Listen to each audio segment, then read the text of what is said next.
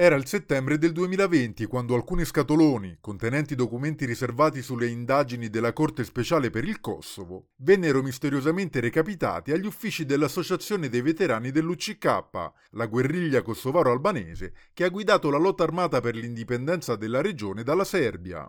Il leader dell'associazione, Husni Guzzati, e il suo vice Nasim Haradinaj non tardarono ad organizzare una conferenza stampa, durante la quale vennero resi pubblici dati sensibili, relativi tra l'altro ai potenziali testimoni delle indagini portate avanti dalla Corte. Mercoledì scorso, con la sua prima sentenza ufficiale, la stessa Corte speciale ha ritenuto i due colpevoli di ostruzione alla giustizia ed intimidazione, condannandoli a quattro anni e mezzo di reclusione.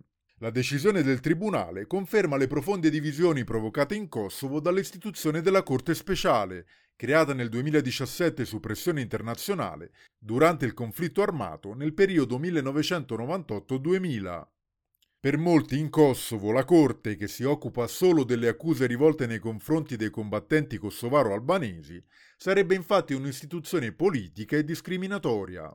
Dopo la sentenza, l'attuale leader degli ex combattenti UCK, Faton Klinaku, ha dichiarato che l'associazione continuerà ad ostacolare il funzionamento del tribunale, che non vuole giudicare i crimini, ma solo condannare albanesi. Tra gli indagati in attesa di giudizio ci sono molti dei leader prima militari e poi politici del nuovo Kosovo indipendente. Tra questi anche l'ex capo militare dell'UCK ed ex presidente Hashim Taci.